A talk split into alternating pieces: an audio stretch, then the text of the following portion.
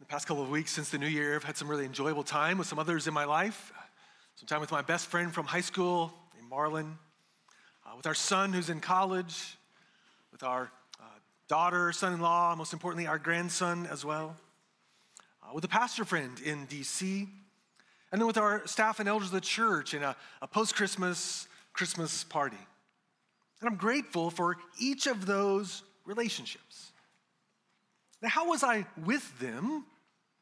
Well, with my buddy Marlon, who lives in Kazakhstan, we were exchanging texts. So, so lengthy text back and forth discussing really important matters like college football. With our kids, I was Skyping with our grandson, even at their frustration because I'm an anti iPhone people and I don't have FaceTime like they do. But so we use Skype as a means for us to communicate. With my pastor friend in DC, it was by Google Meet. With our staff and elders, we gathered for an extravagant party in the church basement yesterday. Each of those were valuable, meaningful. But are those interactions equivalent? I think if we're honest, we would say, no, they're all valuable, they're all meaningful, but text back and forth with Kazakhstan are not the same as being in the same room. Thanks be to God for tools like FaceTime and Google Meet, where we can communicate in this way. Isn't it amazing that we can instantaneously talk around the world?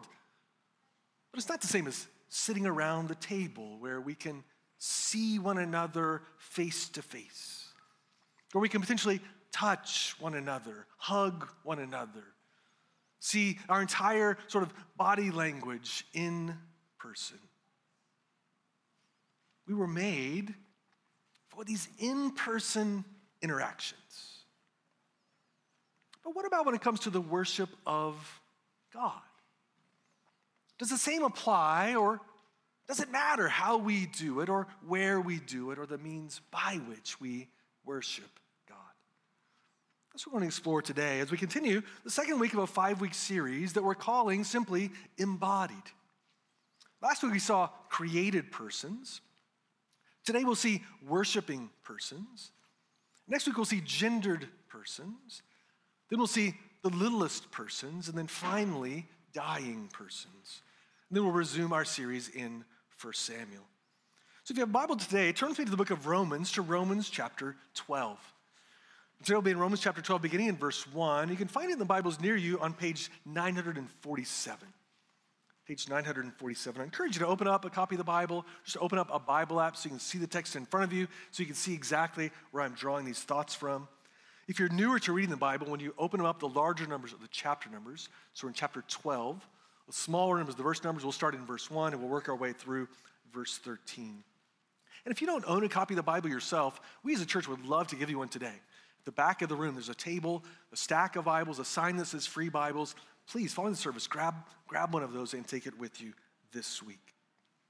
Now, last week, as we began this series, we said that you were created by God as an embodied person to live wisely and hopefully in this world. And that reality will be a, a foundation for this entire series. And today, we're going to see how we are intended by God to be worshiping persons. So, look with me, Romans 12, beginning in verse I appeal to you, therefore, brothers, by the mercies of God, to present your bodies as a living sacrifice, holy and acceptable to God, which is your spiritual worship. Do not be conformed to this world, but be transformed by the renewal of your mind, that by testing you may discern what is the will of God, what is good and acceptable and perfect. For by the grace given to me, I say to everyone among you, not to think of himself more highly than he ought to think but to think with sober judgment, each according to the measure of faith that God has assigned.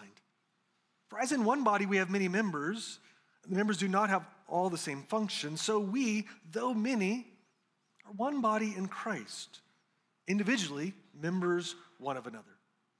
Having gifts that differ according to the grace given to us, let us use them. If prophecy, in proportion to our faith.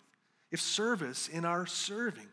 The one who teaches in his teaching. The one who exhorts in his exhortation, the one who contributes in generosity, the one who leads with zeal, the one who does acts of mercy with cheerfulness.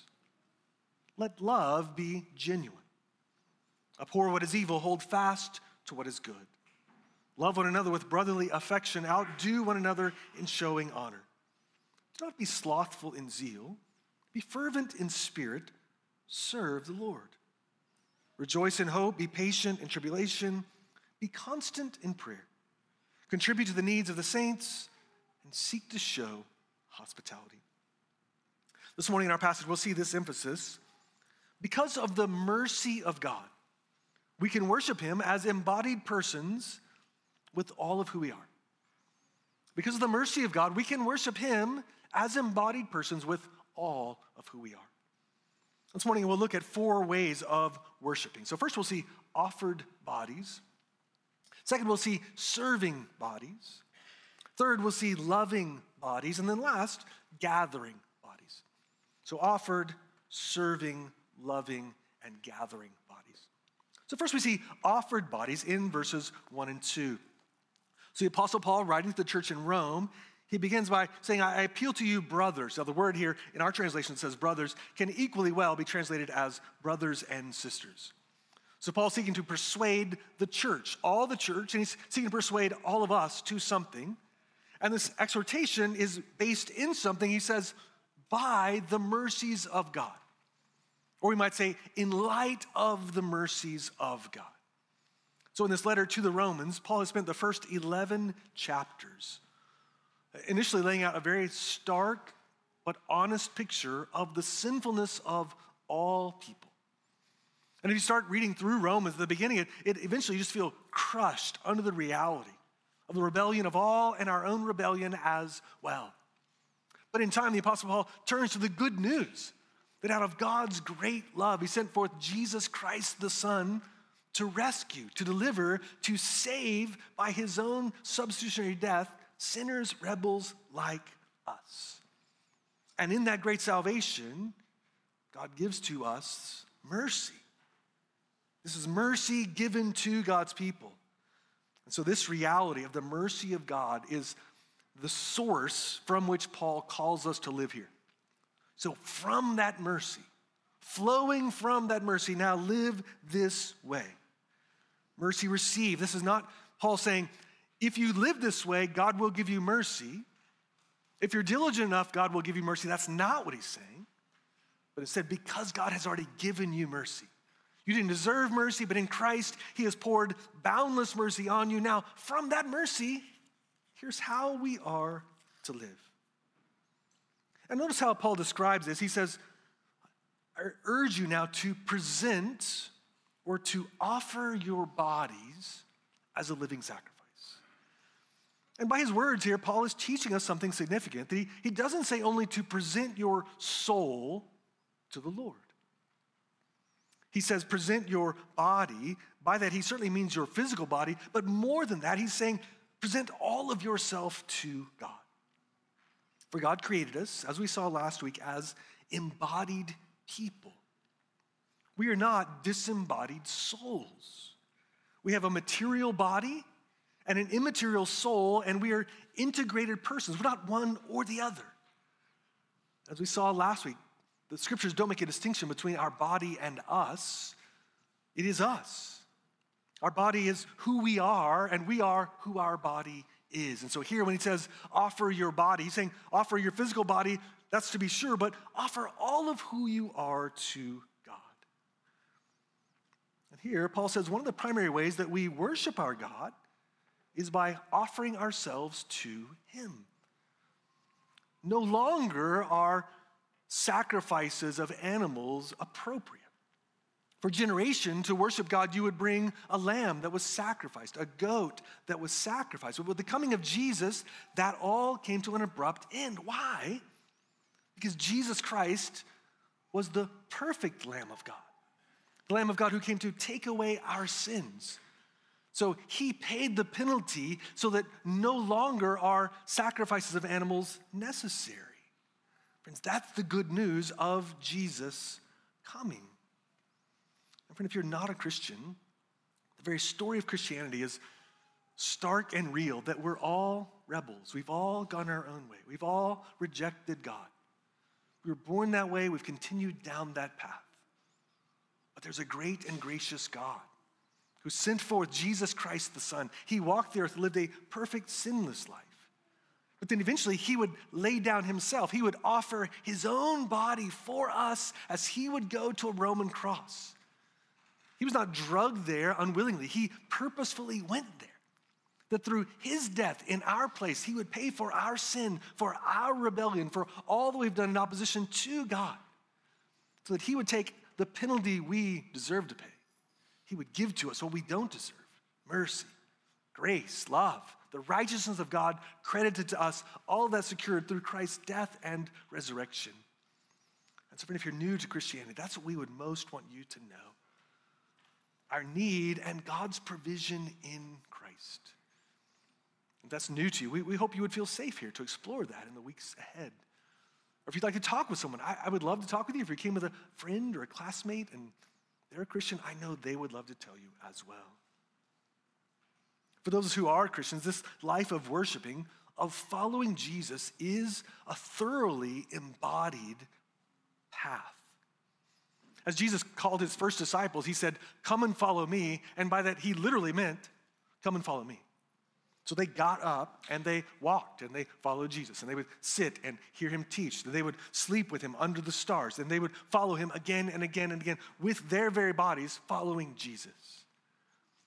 And in the New Testament, so many of the actions of what it means to be a Christian involve these bodies of ours. Now, as we seek to live this way, Paul gives us instructions in verse 2. Look down at verse 2. He says, Do not be conformed to this world, but be transformed by the renewal of the mind. Now, for, for Christians at all times in every culture, there have been, there are people in the world who are saying, This is the way to live live like this. And certainly that's the case today.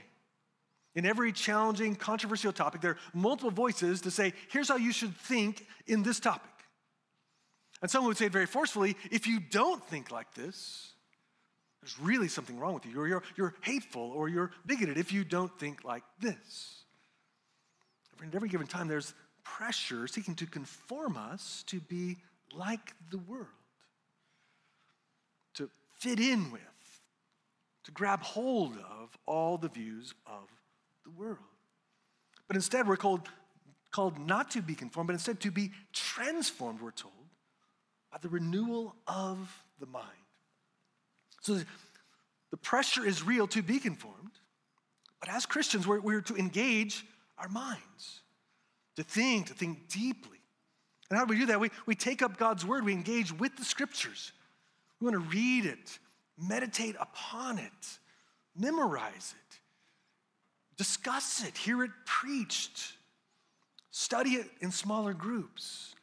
And by that, the Spirit takes the word and is at work in us, transforming our minds more and more, showing us how to live in a world that so often is trying to conform us to the ways of the world. That's right. I wonder where, where are you currently sensing the pressure to be conformed to the world? What are some of the views currently that seem to be so tempting to you, so compelling? And I wonder, are there some areas where you've already chosen to walk the path that is conformed to the world rather than the path that God has for us? For God desires a better, a wiser way for us, transformed to the renewal of our minds. So we see offered bodies, but Paul then gives us practical ways of doing this. What does it look like to offer our bodies as a living sacrifice? So we see second, serving bodies in verses 3 through 8. So Paul continues in chapter 12, describing numerous ways that we offer our bodies as a living sacrifice. He lays out in verse 4 and 5 uh, an important description as he points out something we, we all know intuitively, and that is in the human body, there are many members of our body.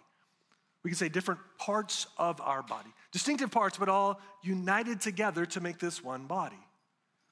And from that, he says, similarly, in the church, there are many members of the church, but we are one body in Christ, individually members of or with one another.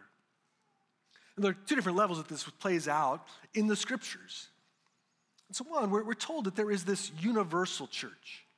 The universal church involves all believers everywhere at all times. It's an invisible people, but a, but a people nonetheless of all those who trusted in Jesus Christ. And friend, if you're a Christian, you're part of this universal church. But then there also is the, the local, the visible church. For instance, this letter was originally written to, written to a literal church in Rome. People living in Rome at a certain time received this letter. And so it is today. There are churches, local churches, visible churches of real people in a real time in a real place. And it is from this illustration of the body that Christians have taken the term membership. You may have heard the idea of church membership. And by that, the image is this members of the body, parts of the literal body. So the, my wrist is a member of the body, my, my knee is a member of the body. And like those parts of the body, these members are essential to the body. Often, I think today when people hear of church member, they think of something like membership of a health club. In our culture, around the first or second of December, many people are new members of health clubs. I won't ask you to raise your hand, but I've done that. I got excited. I saw a great deal online. I signed up for the health club and then never went throughout the entire year. So I'm sure they have some member list, and my name was on the list. There might have been like a, a special list where they called like the suckers. Like the, these are the guys who, who he pays and he never comes. Like this is the best kind of member ever. We don't have to serve him, but he keeps sending us money time after time. And some people think that's what church membership is. That's not. Church membership is the idea of body. So think, think physical body. My wrist is always with me, always connected. It is essential. My wrist is essential to me. I'm essential to my wrist. So it is this idea of church membership. And Paul in the New Testament points to our need of this deep connection with other believers. Just as it is normal and healthy for various parts of the human body to be found together, so it is for Christians with the local church.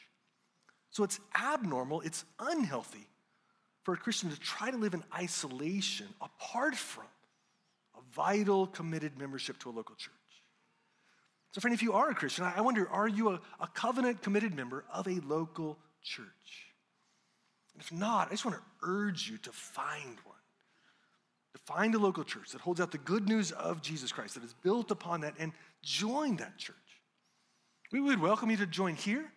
But if not here, friend, we would urge you find a church. And, and if this is not the church for you, we would be glad to help you find a church. What we don't need in greater Boston are isolated Christians living disconnected from one another, but together in the life of the local church. We'll have our next class in uh, February the 2nd. And in that, we just talk about this idea of like, what is church membership? Why join a church? What do we believe? You'd be welcome to attend that class. There's no obligation, but if you just want to learn more about church membership in general or about this church, you could sign up for that class. Paul then goes on to tell us in verses 6 through 8 that we're united together, but we're still different. And one of the ways we're different is that we have different gifts. And by gifts, here Paul's referring to what we call spiritual gifts gifts that are given to every Christian, every believer is given sovereignly by God, at least a spiritual gift an empowerment that he gives to us that's to be used for the good of others. Now, Paul mentions several gifts in our passage here, but this is not an exhaustive list. We, we also see spiritual gifts in 1 Corinthians 12, Ephesians 4, 1 Peter 4. We don't even think there isn't necessarily an exhaustive list that exists. Now, there's much more that could be said about spiritual gifts that, that I can't get to this morning, but on the church website, back when we went through Romans not so long ago, there's an entire sermon on just verses three through eight. So there may be some things that come to mind you'd like to know more about, or you just, you know, want a boring afternoon, you can go back, you can find that sermon and listen to it. Now, what, importantly, what is each and every person to do with these gifts? Look at verse six. He says, Let us use them. So every believer, including you, friend, if you're a Christian, have gifts that are to be used. It says, use these gifts. And the main thing we want to see today is that these gifts are to be exercised by us as embodied persons using our bodies for the good of other embodied persons, for the good of other people. All of these gifts only make sense when we're using our body. We can't do these gifts without using our body, and they benefit other people. So much of the New Testament, of what it means to be a Christian, only makes sense in the context of being with other Christians in a committed relationship.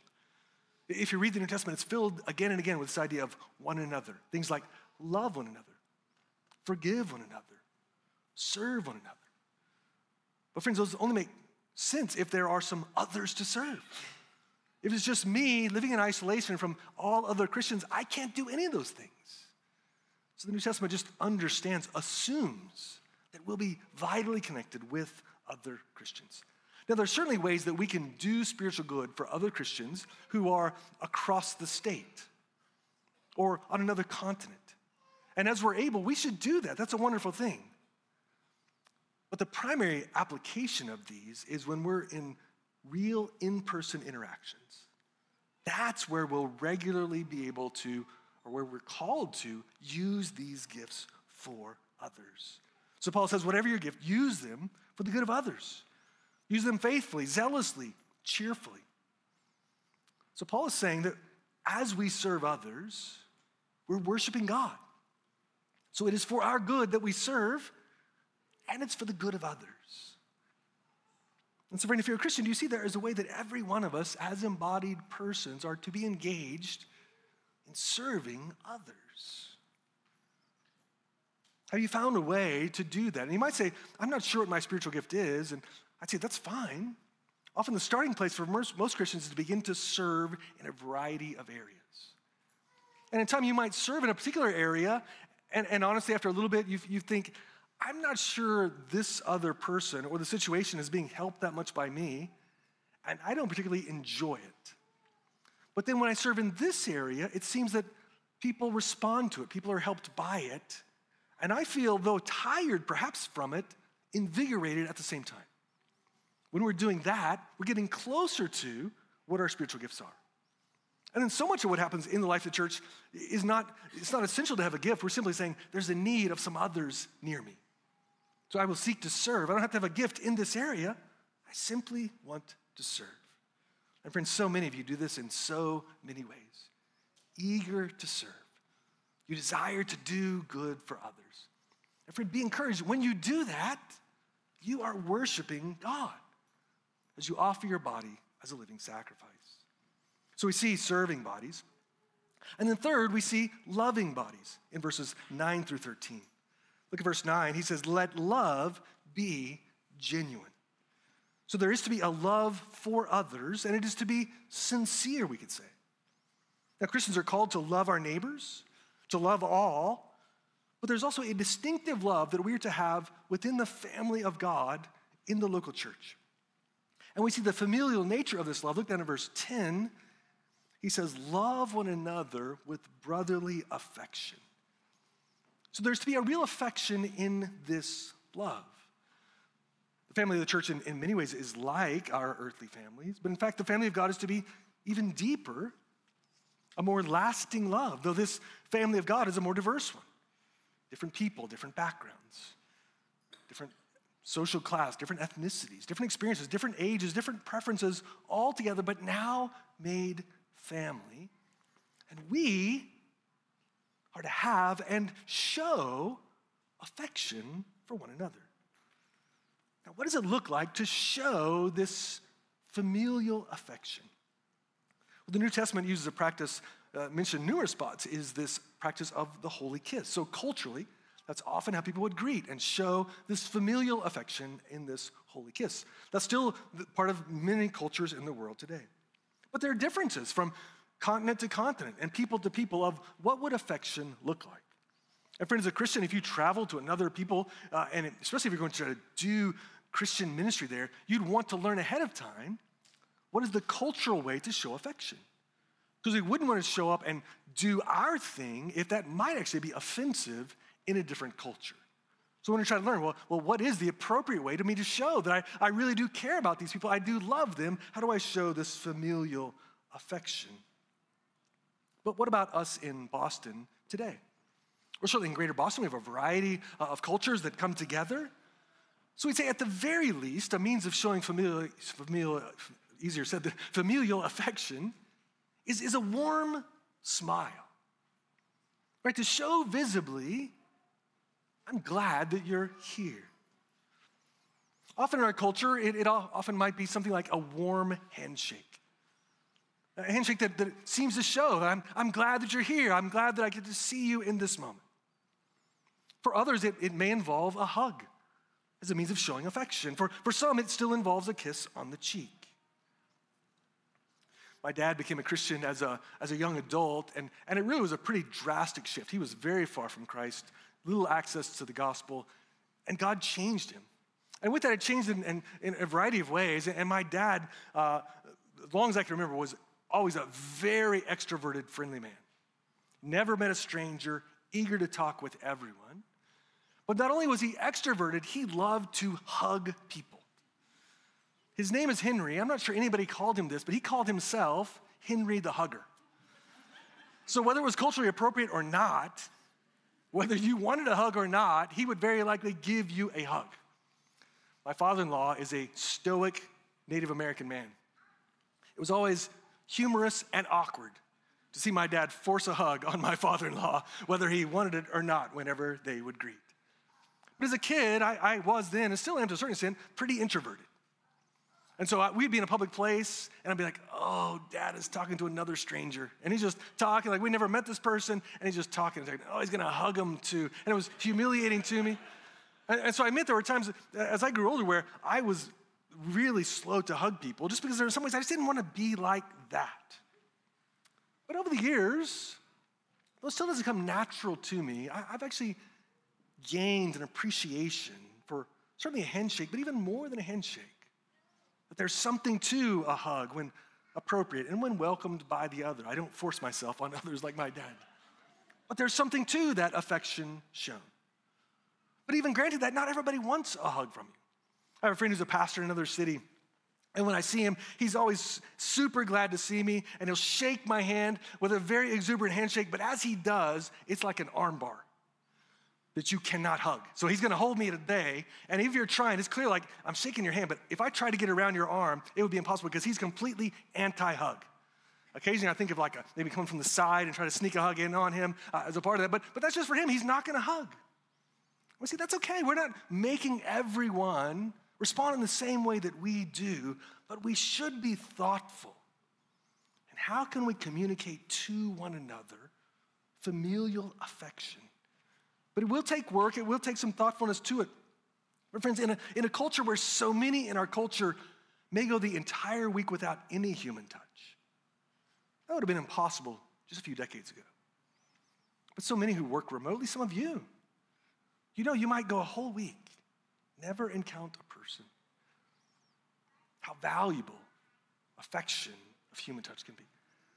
And in a culture where so often people, and some of you have endured harmful, sinful touch, but in Christ, how we can redeem touch. It can be meaningful and helpful. Now, again, here there's an entire sermon on the church website on these five verses because we can't touch them all this morning. But I do want to call your attention down in verse 13 to, to another aspect of this loving others as he says, seek to show hospitality. It's a call to intentionally seek out, pursue opportunities. Now, hospitality at that time was very important. There were not hotels at the time. So, so if you traveled, you would need to stay with someone there. And so, as Christian workers, like the Apostle Paul traveled around, they were dependent on someone opening their home and letting them stay there. And these travelers might come and stay a very long time. I mean, imagine like a pastor coming and staying with you a long time. It'd be both costly, but probably exhausting, but, but that's what they were dependent upon. And the local churches then, they met in homes. So someone had to open up their home as an act of hospitality. But friends, lest we think this instruction is only for them, this is given to all the church, to all of them. All Christians are to show gracious, sacrificial hospitality to one another. we might wonder, but is this still as relevant today as it was then? And we'd say, yes. In fact, I would suggest that hospitality is as significant and profound as ever in this busy, impersonal world where people do have much less personal interaction. Entering another's home or their dorm room or their life can be quite rare. So, friends, this is for me, and it's for you, it's for us.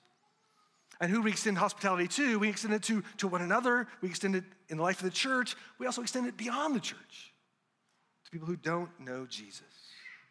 Friends, in a busy, disconnected, lonely city, gracious hospitality to those in our lives who don't know Jesus Christ can be tremendously significant. Who knows how God might use a simple dinner that you invite a friend, a coworker, a fellow student to, and they receive, they experience the love of Christ, the light of Christ in you. Now, perhaps years later, they might come to saving faith in Christ, but one piece would be that simple meal that you didn't even think about as you just naturally showed hospitality to them. Now, how do we do it? We open up our homes, we open up our apartments, we open up our dorm rooms. So, friend, if you live on campus, make your dorm room the most hospitable room on your floor where people want to hang out. Maybe you're not able to invite people in, invite them to lunch or dinner in a restaurant. And friends, gracious hospitality can be very simple. It doesn't have to be fancy, it doesn't have to be elaborate. It can be leftovers, it can be ordering a pizza. What makes Christian hospitality memorable and meaningful is not the high quality of the food, nor the high cost of the dishes you eat off of, but it's the act of welcoming showing tangible love and, and saying by your action to this person, I care about you. I value you. But in addition to those, we also have an opportunity to show hospitality together as a church. Each Sunday, when we gather in these moments, there are numerous ways we can show hospitality. So maybe someone seated near you you've not met before, to just simply give a warm welcome, to say hello to them. It might be to help seek to make someone comfortable. They, it may be clear they, they have a question. You might help them to know here's where this is or here's where that is. You might, if you see someone seated alone, you might ask them if it'd be okay if you sat with them, or you might invite them to sit with you. This continues then after the services. We have at the back some, some cookies and some very average coffee. So invite you back there. It exists not primarily to hydrate us, but to simply provide a, a table around which hospitality can happen. And so, in these moments, as we hang around, this is the chance for us to, to have conversations with one another, to, to show hospitality. And let me encourage you to not only show hospitality, but, but perhaps for you, the step is to be willing to receive hospitality. I know the temptation when coming to a church, especially if you're newer, is to, as soon as the service is over, out the door.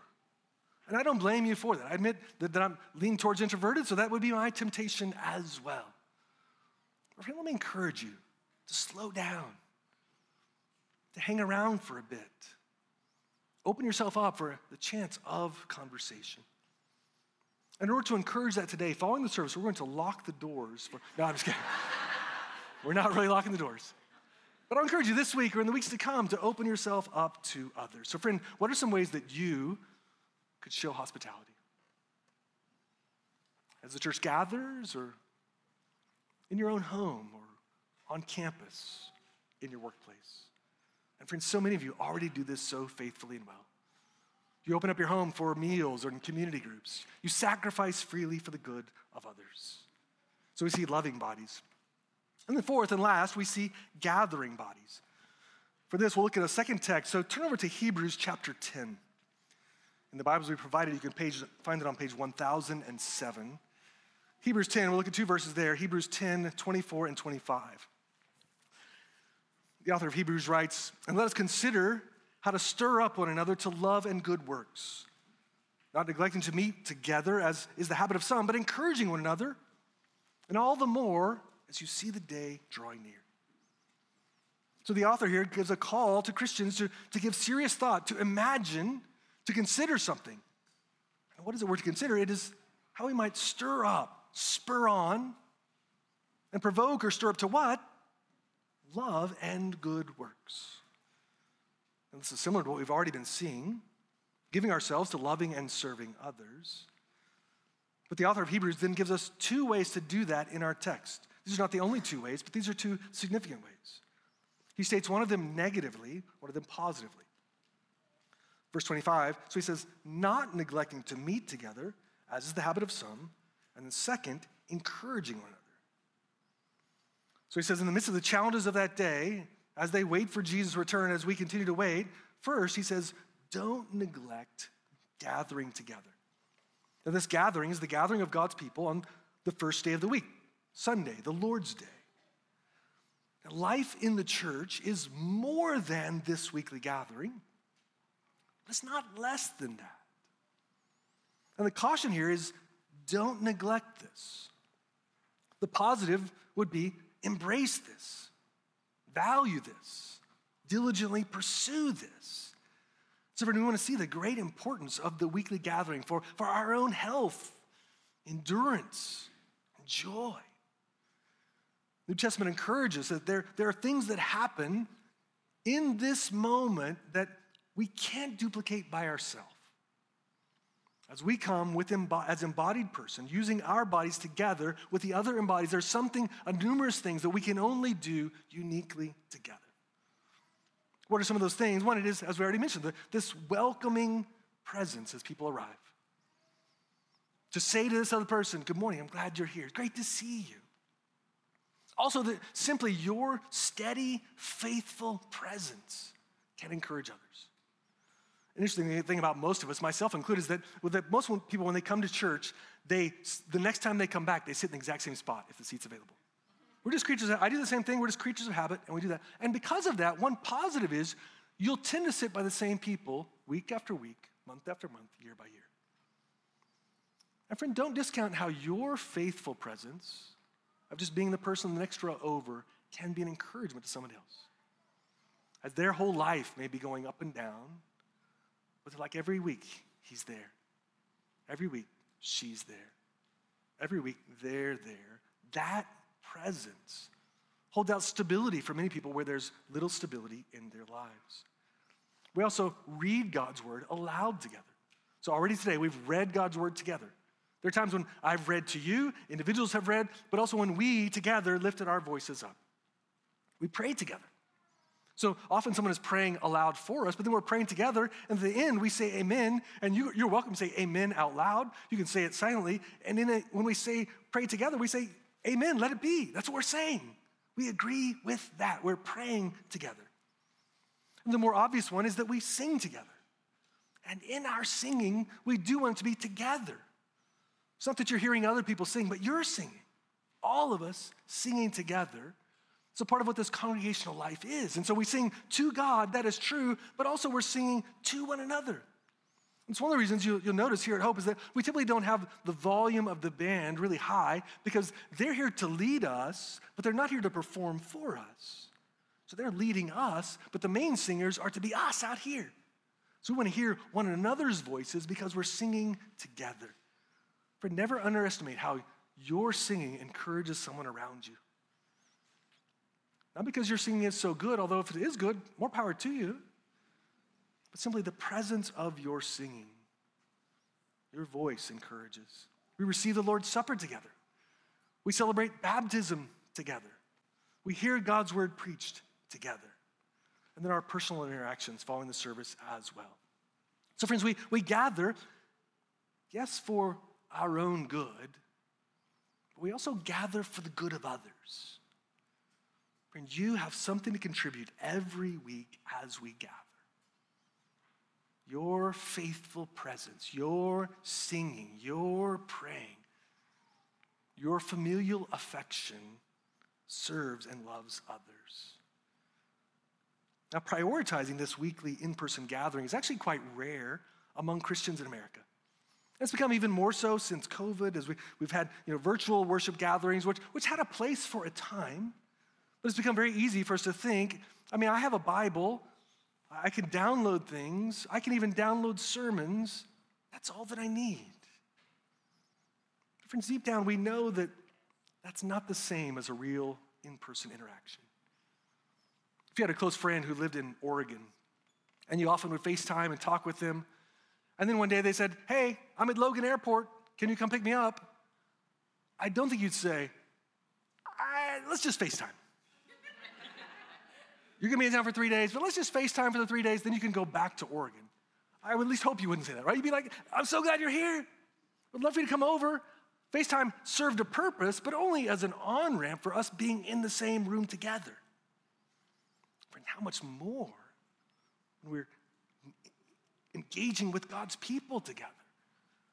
But, but so often in our lives, we live more so than ever in history, we have the ability to, to shape a life that's only what we want. So I can choose the news that I want, the information that I want. I can then curate a list of songs, Christian songs, but only the ones that I like the best. And then I could think to myself, what kind of sermon would be helpful to me today? And I could look at a list and then choose a sermon for myself. Now, I'm all for listening to sermons. I'm pro sermon, just to be clear. And, and, listening to music on, is great as well and singing along with it. But, friends, don't be surprised that we would actually be greatly helped by saying, you know, I'm gathering with God's people, and of the songs they sing today, sang, sang today, I wouldn't have chosen all of those, but they're my people, and we sang together. And perhaps in the fall, you might not have chosen 1 Samuel 12 to think, that's exactly what I need to hear today. And yet, that's the means God has historically used this unimpressive, steady gathering of God's people by which He shapes So we're told here to make this a habit of gathering together. And the fact is, our lives are formed by habits. So let me encourage you just to make gathering with God's people just a settled rhythm in your life. And you might say, well, of course, the, that's what a pastor is going to say, right? You want me to come to church so there'll be more people at church. No, I, I say it out of love and concern for you. Because I've been a pastor long enough to see people who slowly got distracted, didn't mean to, moved elsewhere, didn't find a church, but became disconnected from weekly gathering with God's people. So often has led to a greater wandering from the faith. So, just out of love and concern for you, I urge you to just make the choice. That's just what I'm going to do on Sunday. That will actually make your weekend a lot easier. If you just decided on Sundays, when I'm healthy, I'm in town, I'm going to gather with my church, then on Saturday night, you don't, just don't have to think about, am I going to go or am I not? Or Sunday morning, you don't have to think about, am I going to, oh, that's just what I do. Just the rhythm of my life. And friends, many of you have the ability, the privilege of being able to travel often. That's a good and wonderful thing. But I also encourage you, be alert that sometimes you can just maybe just accidentally look up and wow, it's been like four weeks just because of travel. I've not been with my people. So, where you have the ability to think through, huh, maybe I could leave a little later, arrive sooner, just so I can gather with God's people, with the church. Students, I know there's always more studying to be done. But let me encourage you you're making a wise choice, although it seems like a loss of time, to come and gather at times like this. And there'll be temptations across the semester to say, I don't have time to do it. I encourage you, build it in as a rhythm of your life. And then, parents, one of the wise things you can do as a parent is to just build into your family what we do as a family as we gather with the church. And the sooner you make it non negotiable, the less negotiation there will have to be. Kids pick up on weakness. And if they can tell you're weak, if they're like, there's a chance, you know, they're gonna push on that. But if you're like, this, that's just what we do as a family. We gather with God's people on Sunday then the kids will be formed into that habit as well. And that's not a guarantee that ultimately your kids will follow Jesus. I, I can't give you that guarantee. Friends, it is a very wise investment and certainly increases the likelihood that your kids will love and follow Jesus down the road if they see you love and follow and love the local church in the choices that you make. Friend, as I said, our, our culture is seeking to conform us into certain ways of living. And a part of that is a primarily disembodied existence, rarely with other people, and only with the information, the news, the ideas that we're completely in lockstep with. And believing that there we'll find ourselves, there we'll find fulfillment. But instead, friends, we're called into something so very different than that. Life as an embodied person, engaged with other embodied persons who aren't just like us, who have some different views, who will stretch us at times, but who we love, and who love us, and who we serve, and who serve us. So, friends, this is the way to wholeness, to health, to life. So let's pursue this together as a church.